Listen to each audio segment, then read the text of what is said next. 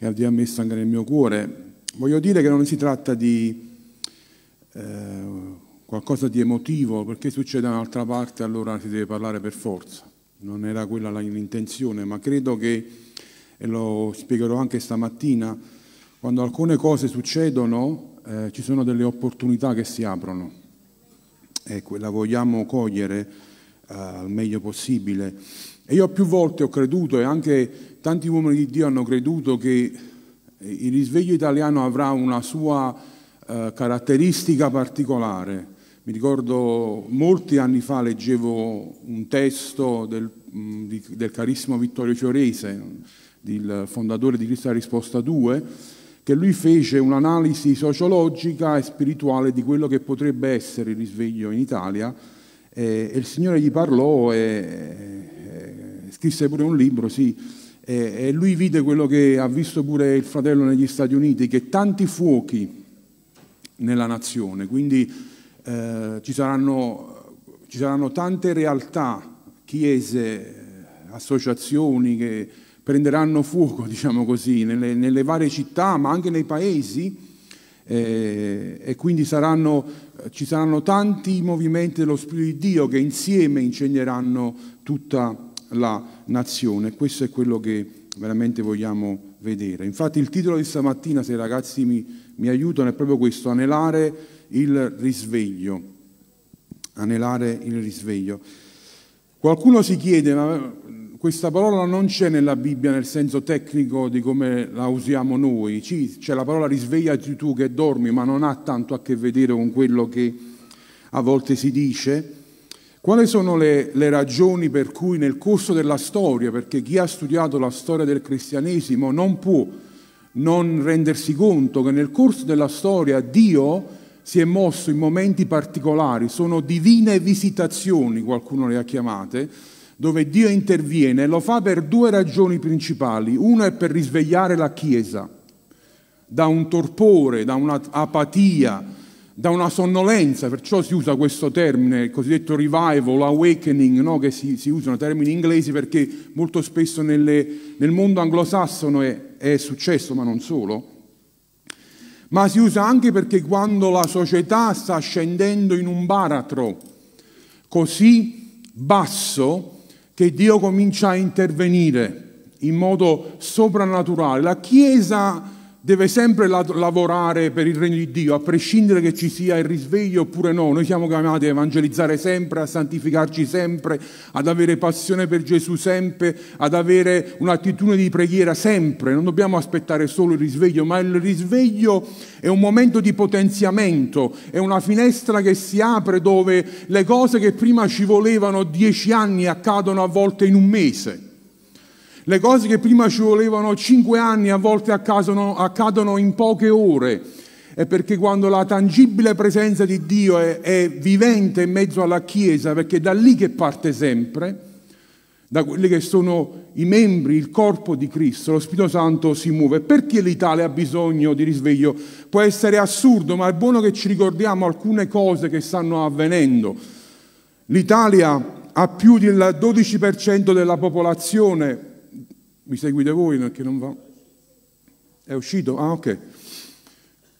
dodici per cento della popolazione in Italia è depressa. Sono quasi sette virgola cinque milioni di persone. Viene chiamata la malattia del secolo ed è una delle cose più terribili per chi la vive. E io mi sono trovato a parlare anche con diversi fratelli e sorelle che la vivono, perché non siamo esenti da queste cose, così come non siamo esenti dai tumori, dai cancri, dai mal di testa, dalle febbri. E anche queste possono essere situazioni che possono avvenire. L'ansia è diventata qualcosa di molto presente. La solitudine è un'altra questione. Il cinquantacinque per cento della popolazione italiana, più della metà, si sente profondamente sola, isolata.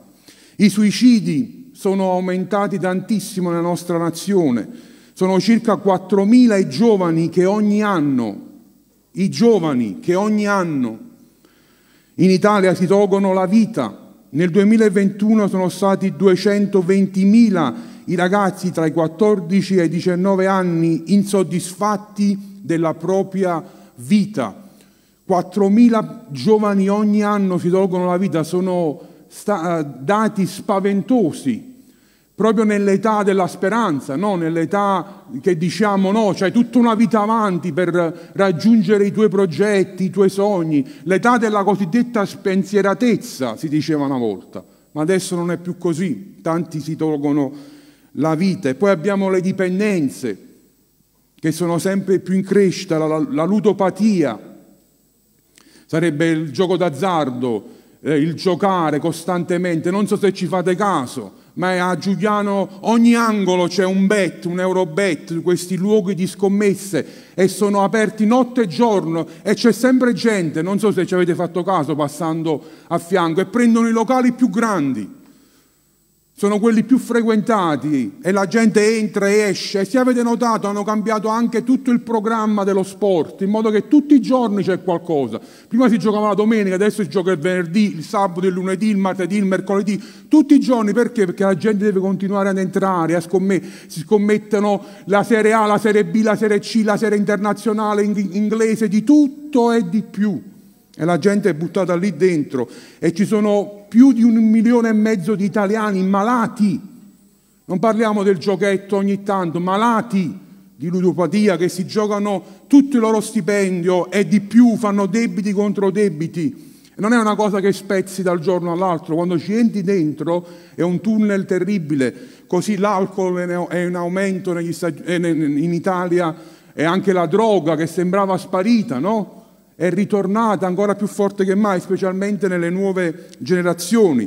Ma poi abbiamo il dato più preoccupante, che solo l'uno per cento degli italiani è nato di nuovo. Noi possiamo avere questo bel locale e potremmo anche riempirlo e saremmo, che ne so, mille. E noi possiamo godere, ma significa che a Giugliano ci sono altri centoventinovemila che non conoscono il Signore. Anche se dovessimo riempire questo luogo a scoppiare, che Dio ce lo faccia vedere, comunque c'è ancora bisogno, c'è tutta un'altra grossa, enorme fetta della città che ha bisogno del Vangelo. E poi vi dicevo, la condizione della Chiesa è quella che il Signore vuole toccare prima di tutto, perché diceva il caro Mike Brown, diceva, come va la società? Anzi, come va la Chiesa, così va la società. Se ci lamentiamo della società è perché la Chiesa non sta facendo quello che deve fare. Lo voglio dire chiaramente, il problema non sono le tenebre. A volte mi è capitato, viaggio spesso, così come Lino, e a volte ci troviamo nei bi e bi, negli hotel, e mi è capitato a volte di entrare in degli hotel e non, la luce non funziona, sono di notte, dopo una riunione premo il pulsante e non si accende la luce. Quando succede questo io chiamo alla reception e dico, non funziona la luce, no, c'è troppa tenebra. Non gli dico, c'è qualcosa che non va, è notte, perché non è giorno? No, gli dico, ho premuto il pulsante e la luce non si accende. Il problema è la luce in quella stanza. C'è qualcosa che non funziona nel pulsante o nella scheda che ho messo all'interno, che non fa contatto, non fa attivare l'elettricità. Molte volte lo comprendo, guardiamo all'esterno e ci preoccupiamo tanto di quello che le tenebre fanno. E lo comprendo, perché anche lo fa anche con me. Per chi ha dei figli si preoccupa, ma questa società dove sta andando, no? Questa società cosa diventerà fra cinque dieci anni, se già questi sono i semi che si stanno piantando, se già si possono vedere dei frutti preoccupanti. Ma il problema, fratelli, non sono mai le tenebre, perché le tenebre si comportano da tenebre. Non possiamo aspettarci comportamenti cristiani da coloro che non lo sono. Non possiamo aspettarci soluzioni umane a problemi spirituali. Qualsiasi sia il governo che andrà, a destra, a sinistra, le persone più vicine a noi potranno salire, ma non sono quelle la risposta ai problemi che abbiamo. Gloria a Dio se ci sono persone che temono il Signore nel governo, servono, ma non è mai stata quella la risposta ai problemi della nostra società. La risposta è la Chiesa. La Chiesa è la soluzione di Dio. Non so se ci credete a questo. La Chiesa è il piano A del Signore, non ha altri piani. Lui userà la Chiesa. Certo, alcune cose dovranno avvenire, non le potremmo fermare, ma in tante altre cose, nel, nelle tenebre più fitte, possiamo accendere la luce. E non so se ci avete fatto caso, quando c'è una stanza molto buia, basta il flash del cellulare, che è molto piccolo, per illuminare una stanza intera. Più si fa fitta la cosa e più la luce può risplendere. E a volte basta una candela, a volte, a volte basta un piccolo flash, una piccola lampadina per illuminare una stanza così buia. Il problema non sono le tenebre. Non ci scandalizziamo quando vediamo quello che fanno, perché le tenebre fanno le tenebre. La domanda che ci dobbiamo porre è se la luce, che Gesù ha detto, voi siete la luce del mondo. Il problema è quando la luce non risplende, perché le tenebre fanno quello che devono fare. Voglio leggervi questo passaggio, Salmo quarantadue, da cui deriva il titolo di stamattina, che dice: come la cerva anela ai rivi delle acque, così l'anima mia anela a te, o Dio. L'anima mia è assetata di Dio, del Dio vivente. Versetto sette. Un abisso chiama un altro abisso al fragore delle tue acque. Tutti i tuoi flutti e le tue onde sono passati sopra di me. Bellissima questa immagine del salmista, di questa cerva che anela i rivi di acqua. E lui dice: così la mia anima anela te, o Dio. La parola ebraica che è usata è una parola straordinaria. Ascoltavo proprio il fratello Mike Brown che la descriveva, perché questo è uno dei versi più usati per il risveglio. E diceva proprio che quel, quel, quella parola ager è proprio una parola che esprime una necessità ad alto volume, che esprime un bisogno con la voce. E lui faceva questo esempio: è come la cerva non che ha sete, ma che sta morendo di sete, che è lì probabilmente in un luogo deserto e che se non trova l'acqua rischia di morire. E quando un animale sta per morire, sapete, lascia gli ultimi vagiti, non so come vogliamo chiamarli, le ultime voci, quei versi che esprimono la necessità, il bisogno che sta vivendo in quel momento. E il salmista dice: così la mia anima ha bisogno di Dio, così la mia anima desidera la presenza di Dio, la mia anima così è assetata di Dio, del mio Dio vivente. C'è questo nel nostro cuore. Se non c'è, che possa incrementare e iniziare oggi questa fame, questa sete per la presenza di Dio. Che ce ne facciamo della nostra vita senza la tangibile presenza di Dio in noi?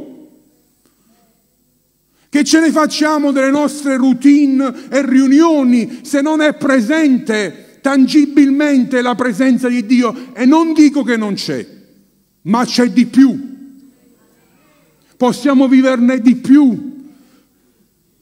Come? Il livello della nostra fame, il livello della nostra sete, il livello della nostra preghiera e pentimento e ravvedimento accresce la presenza di Dio in mezzo a noi. Sì, è un atto divino, ma è sempre causato dalla fame del popolo di Dio. E nel momento più triste, più buio, più apatico, Dio interviene. Quando c'è un gruppo di persone, è sempre così nella storia dei risvegli. È sempre così. Ci sono sempre stati uomini e donne che hanno detto: noi siamo stanchi della routine religiosa, siamo stanchi dello status quo generale. Hanno cominciato a pregare e a digiunare e a gridare a Dio, e Dio ha risposto. È sempre così che Dio si muove. Voglio darvi proprio una definizione di risveglio. Il risveglio è una stagione di visitazione divina che si traduce in profondo pentimento, rinnovamento spirituale e una continua riforma nella Chiesa. Tutto questo insieme a conversioni radicali, cambiamenti morali, sociali e spesso economici a livello locale o nazionale. Una visitazione divina. Ma sapete, il risveglio costa. Il risveglio prende il tempo. Per questo ci vuole la fame. Perché nel risveglio un incontro può durare cinque sei ore e significa non andare a pranzo. Sei disposto? Io non me la pongo proprio questa domanda, perché per me barattare la presenza di Dio con un pranzo è assurdo, ma me la voglio fare a voi questa domanda. Perché a volte fuggiamo appena finisce la predicazione, non voglio criticare nessuno, chi ha dei bisogni e deve andare, ma chi lo fa perché se no non pappulea il ragù, stai barattando un primo, un secondo per la presenza di Dio, perché non sai quello che potrebbe accadere, perché una delle caratteristiche del risveglio è che all'improvviso, così come a Pentecoste leggiamo, all'improvviso, e tu potresti andare via mentre Dio all'improvviso interviene. Non dico di allungare gli incontri perché si devono allungare, no, no, no, no, no. Sto parlando che tu non te ne vuoi più andare, perché la presenza di Dio è tangibile, è presente e tu senti il bisogno di restare in quel luogo, prostrarti davanti al Signore, buttare fuori tutto quello che non va nella tua vita, ravvederti e chiedere di più della presenza di Dio nel tuo cuore e nella tua vita. È una, divisa, una stagione. Alcuni di noi moriranno senza averlo visto. Ma io non voglio morire senza averlo, non averlo visto.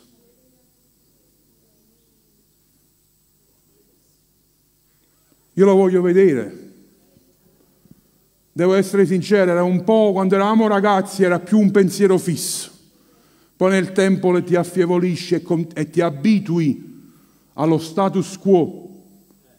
Ma poi ogni tanto Dio comincia a fare qualcosa e la fame rinasce. E dici no, non mi voglio accontentare.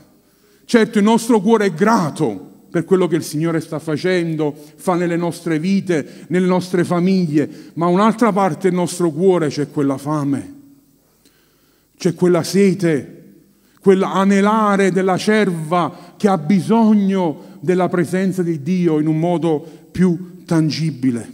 Abbiamo visto tutti quanti in questi giorni, e pregherò proprio breve, ho quasi concluso perché voglio spendere del tempo a ricercare la presenza di Dio. Abbiamo visto in questi giorni queste foto, per chi usa i social. Sì, sì. Abbiamo visto queste, queste foto su, su internet di quello che sta accadendo a Asbury College nel Kentucky, che è uno delle... gli stati americani meno conosciuti, si conosce solo per il pollo fritto, il K F C, non so se l'avete visto, viene da lì. È una normale riunione di preghiera che fanno come studenti universitari, perché è un'università cristiana questa. Il mercoledì fanno questa riunione di preghiera ordinaria, chiamiamola così, come noi. Si vedevano alle dieci, alle undici finisce, e tutti nelle proprie classi per gli insegnamenti con i professori, come una vera e propria università, solo che essendo cristiana, prima di iniziare le riunioni, fanno questa preghiera il mercoledì. Kentucky. E quella riunione non è ancora finita. Dalle undici fino a qualche ora fa che ho controllato, non si è più fermata, notte e giorno, anche di notte. E adesso non si può neanche più entrare là, tanto della gente che ci sta. Guardate le file per entrare là dentro. Il paesino che ospita l'università ha seimila abitanti e hanno calcolato che ce ne sono diecimila esterni e si è bloccata la città.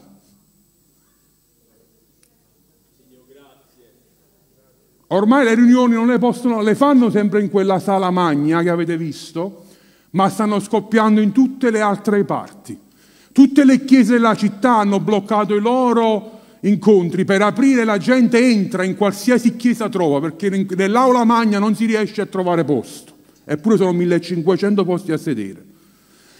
E nel parcheggio la gente si incontra.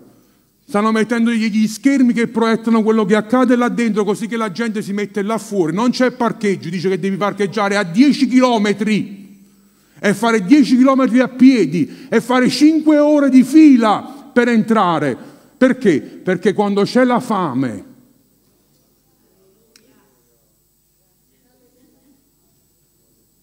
succedono queste cose. Mi incoraggia questo. Mi incoraggia, che significa che c'è ancora fame nel popolo di Dio per la presenza di Dio. E la cosa speciale di questo risveglio, se così volete chiamarlo, alcuni non azzardano a usare questo nome perché è ancora troppo presto, non ci interessa, sicuramente è lo Spirito di Dio che si sta muovendo, chiamiamolo come vogliamo, non è quello che, il nome che identifica quello che Dio sta facendo, ma quello che caratterizza questo movimento dello Spirito è che Dio sta usando la generazione chiamata Z, quella nata dal millenovecentonovantacinque fino al duemiladieci. Principalmente Dio sta usando loro. Io ho visto una foto di uno dei professori che insegna lì, che è il dottor Craig Keener, che probabilmente ad oggi è uno dei più importanti dottori del Nuovo Testamento che il mondo abbia mai visto. E sapete cosa sta facendo lui durante il risveglio? Il servizio d'ordine. Si è messo a disposizione per far entrare e uscire persone. Uno dei più grandi dottori del Nuovo Testamento che abbiamo mai visto. Ha scritto più lui che dieci dottori prima di lui. Ha scritto un commentario sul libro degli Atti di diecimila pagine. Che ci vuole una vita a leggerlo, figuriamocelo a, a scrivere. Eppure si è messo là perché ha compreso che il movimento di Dio è su questa nuova generazione. Io non sono della generazione Z, quelli dopo di me. E quello che molti stanno sperimentando è questo, che c'è una tangibile presenza della pace di Dio nelle riunioni, che viene proprio su una generazione che vive, vive piena di ansia. Dice che c'è un senso di unità soprannaturale, cioè i ragazzi pregano gli uni per gli altri, è una conduzione molto leggera, non c'è la presidenza, è molto quello che accade tra le persone. E la lode la guidano due o tre ragazzi con la chitarrella, non c'è il, lo schermo che proietta le parole, è tutto molto genuino, organico, niente di super programmato o particolarmente organizzato. Non che queste cose siano negative, ma non è il caso in quel momento. Quindi questa unità per una generazione che ha vissuto l'isolamento della pandemia e la solitudine, una nuova speranza, perché da lì almeno si contano altre quattro università che sta scoppiando la stessa cosa e sono a chilometri di distanza, perché c'è una nuova speranza tra i giovani in una generazione che l'ha persa questa speranza, una leadership che dà molto spazio ai giovani in una generazione che è molto ferita dalla distanza generazionale, dagli abusi di poteri, dagli scandali, specialmente il mondo anglosassone negli ultimi anni ha vissuto una marea di scandali, pastori con grandi nomi caduti in adulterio, caduti nelle cose più terribili, e Dio adesso sta riunendo le, due, le, le vecchie e le nuove generazioni, dando spazio alla nuova generazione. C'è un focus enorme sull'adorazione, ho letto a volte cinque, sei, sette ore di solo adorazione. Molto semplice, non è quella là, eh, diciamo organizzata, molto spontanea. proprio su un'era di distrazione digitale mai vista prima. Proprio quelli che sono attaccati ai cellulari li stanno lasciando in tasca per stare sei sette ore ad adorare il Signore. Alleluia. E poi leggevo che c'è un focus sulla collettività, non c'è il grande predicatore, non c'è il grande leader. Infatti non sappiamo i nomi di chi insegna, di chi predica. E anche quando vanno grandi nomi lì, perché adesso grandi uomini di Dio stanno andando a visitare, non salgono sul palco.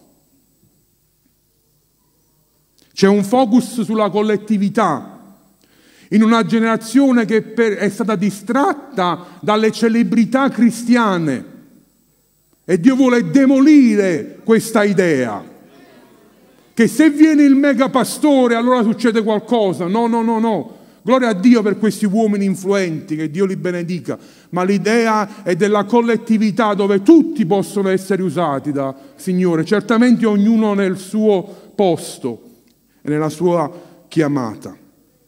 E l'errore che possiamo fare quando vediamo queste cose è criticare, è quanto. Sono tutti diventati esperti di risveglio adesso su Facebook. Possiamo comparare,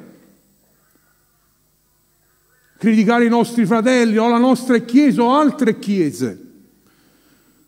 Ma quello che invece deve portare tutto questo è un grido, è quella che alcuni hanno chiamato santa gelosia, per dire: Signore, io voglio anche io nel modo in cui tu vuoi, non deve essere la copia di.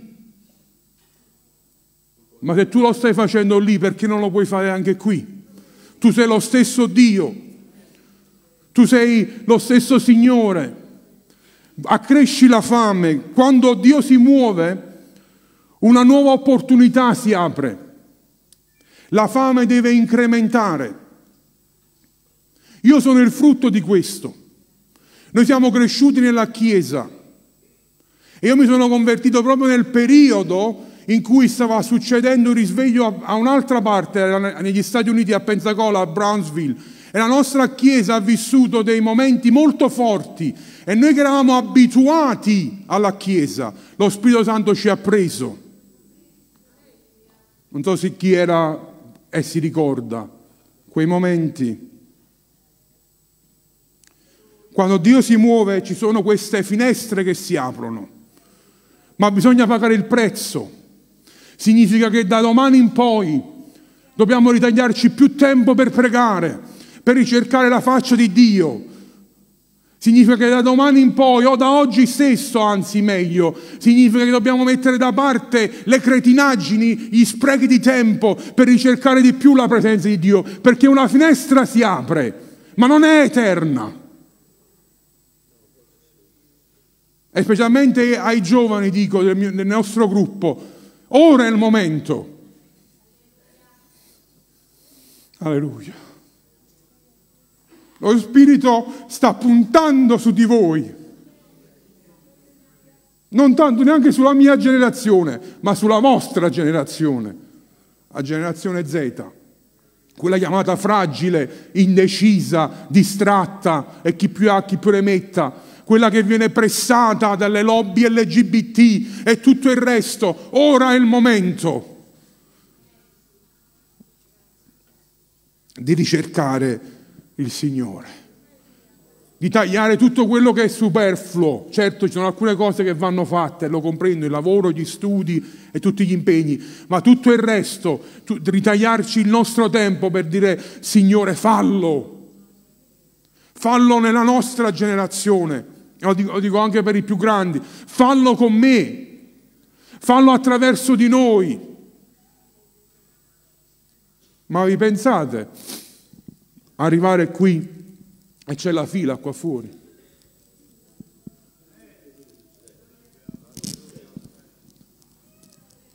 Che il comune ci chiama e dice: dovevamo darvi qualche parcheggio perché non, non ci entrate più. State bloccando tutte le strade. Che la gente deve, deve parcheggiare a Casacelle perché deve venire a piedi perché non c'è spazio. Potete mai barattare questo con un pranzo, una partita di calcio, una serie tivù? Ma davvero stiamo facendo? Oh Signore, abbi pietà.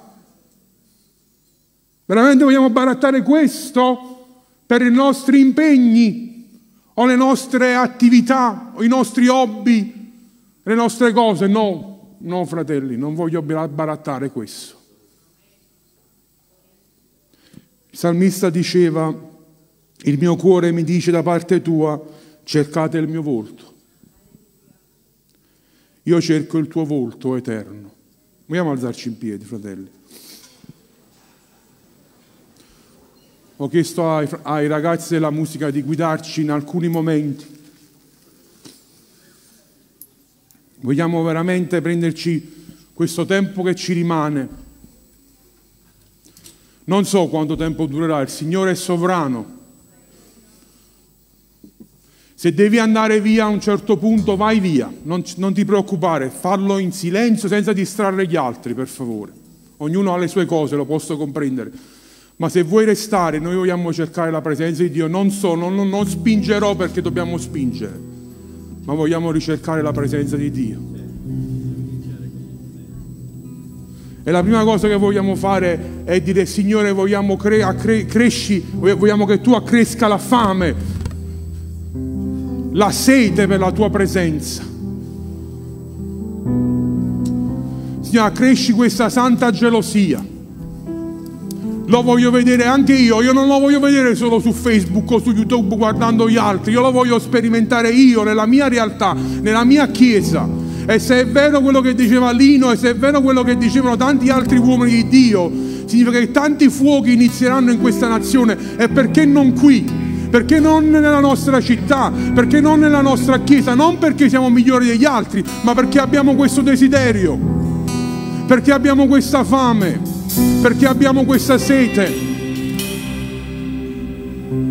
Tanti di voi pregate, pregate per i vostri figli e fate bene. È proprio questo che abbiamo bisogno, di qualcosa che scuote questa città.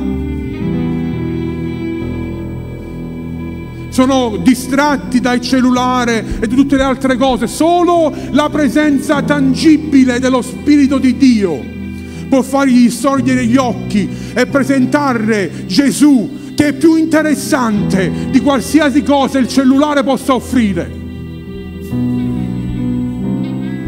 La presenza di Dio è, dà più soddisfazione di qualsiasi cosa che questo mondo può offrire. Ma finché offriremo religione, il cellulare sarà più forte. Ma quando offriremo la tangibile presenza di Dio, allora verranno attratti. Chiudiamo i nostri occhi, fratelli, senza forzature, ma credo che è il momento di ricercare di più la presenza di Dio. Non aspettate me o non aspettate un canto, comincia a chiedere al Signore. Comincia a chiedere al Signore: Signore, manda il tuo fuoco, abbiamo cantato, accresci la fame. Se ci sono dei peccati nascosti, dei vizi, comincia a ravvederti questa mattina, chiedi perdono davanti al Signore, perché il risveglio cade in un luogo che, dove le persone si ravvedano, dove le persone si pentono davanti al Signore. Il fuoco cade sui sacrifici, così come accadeva nell'Antico Testamento, succede anche adesso. Il fuoco cade quando ci sono persone che si mettono sull'altare. Io e te sul sacrificio, siamo il sacrificio vivente, dice l'Apostolo Paolo. E mentre aspettiamo, il Signore manderà il suo fuoco. Ma adesso è il momento di ricercare la presenza di Dio. Alcuni di voi dovete rompere il muro dell'apatia che si è creato nella vostra vita. Lo posso leggere nei vostri occhi. Non avete nessun desiderio se non andare a pranzo. Ma dovete rompere, questo è il momento, cogliere l'opportunità di rompere il muro dell'apatia e della religiosità e della routine evangelica della domenica mattina. Rompere il muro dell'apatia e della routine e dell'abitudine religiosa che deve finire a un certo orario, che dobbiamo fare i soliti canti, alzati e siediti, abbassati e poi fai quello e poi te ne vai a casa. Il risveglio rompe ogni schema umano. Il risveglio rompe ogni schema umano che ci serve a volte per gestirci, ma quando Dio prende il controllo, prende il controllo. E quindi in questo momento, forza fratelli e sorelle, non, è, non deve partire solo da noi qui, ma da tutti, la collettività. Comincia a pregare, se, se hai il dono delle lingue, comincia a parlare in altre lingue. Lascia che il tuo spirito rompa l'apatia religiosa, quella polvere che si crea sulla nostra vita.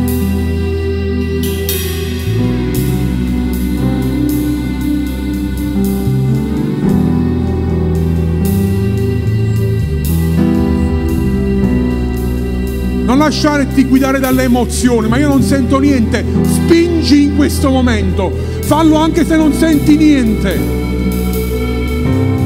Prega, parla con il Signore, chiedigli perdono.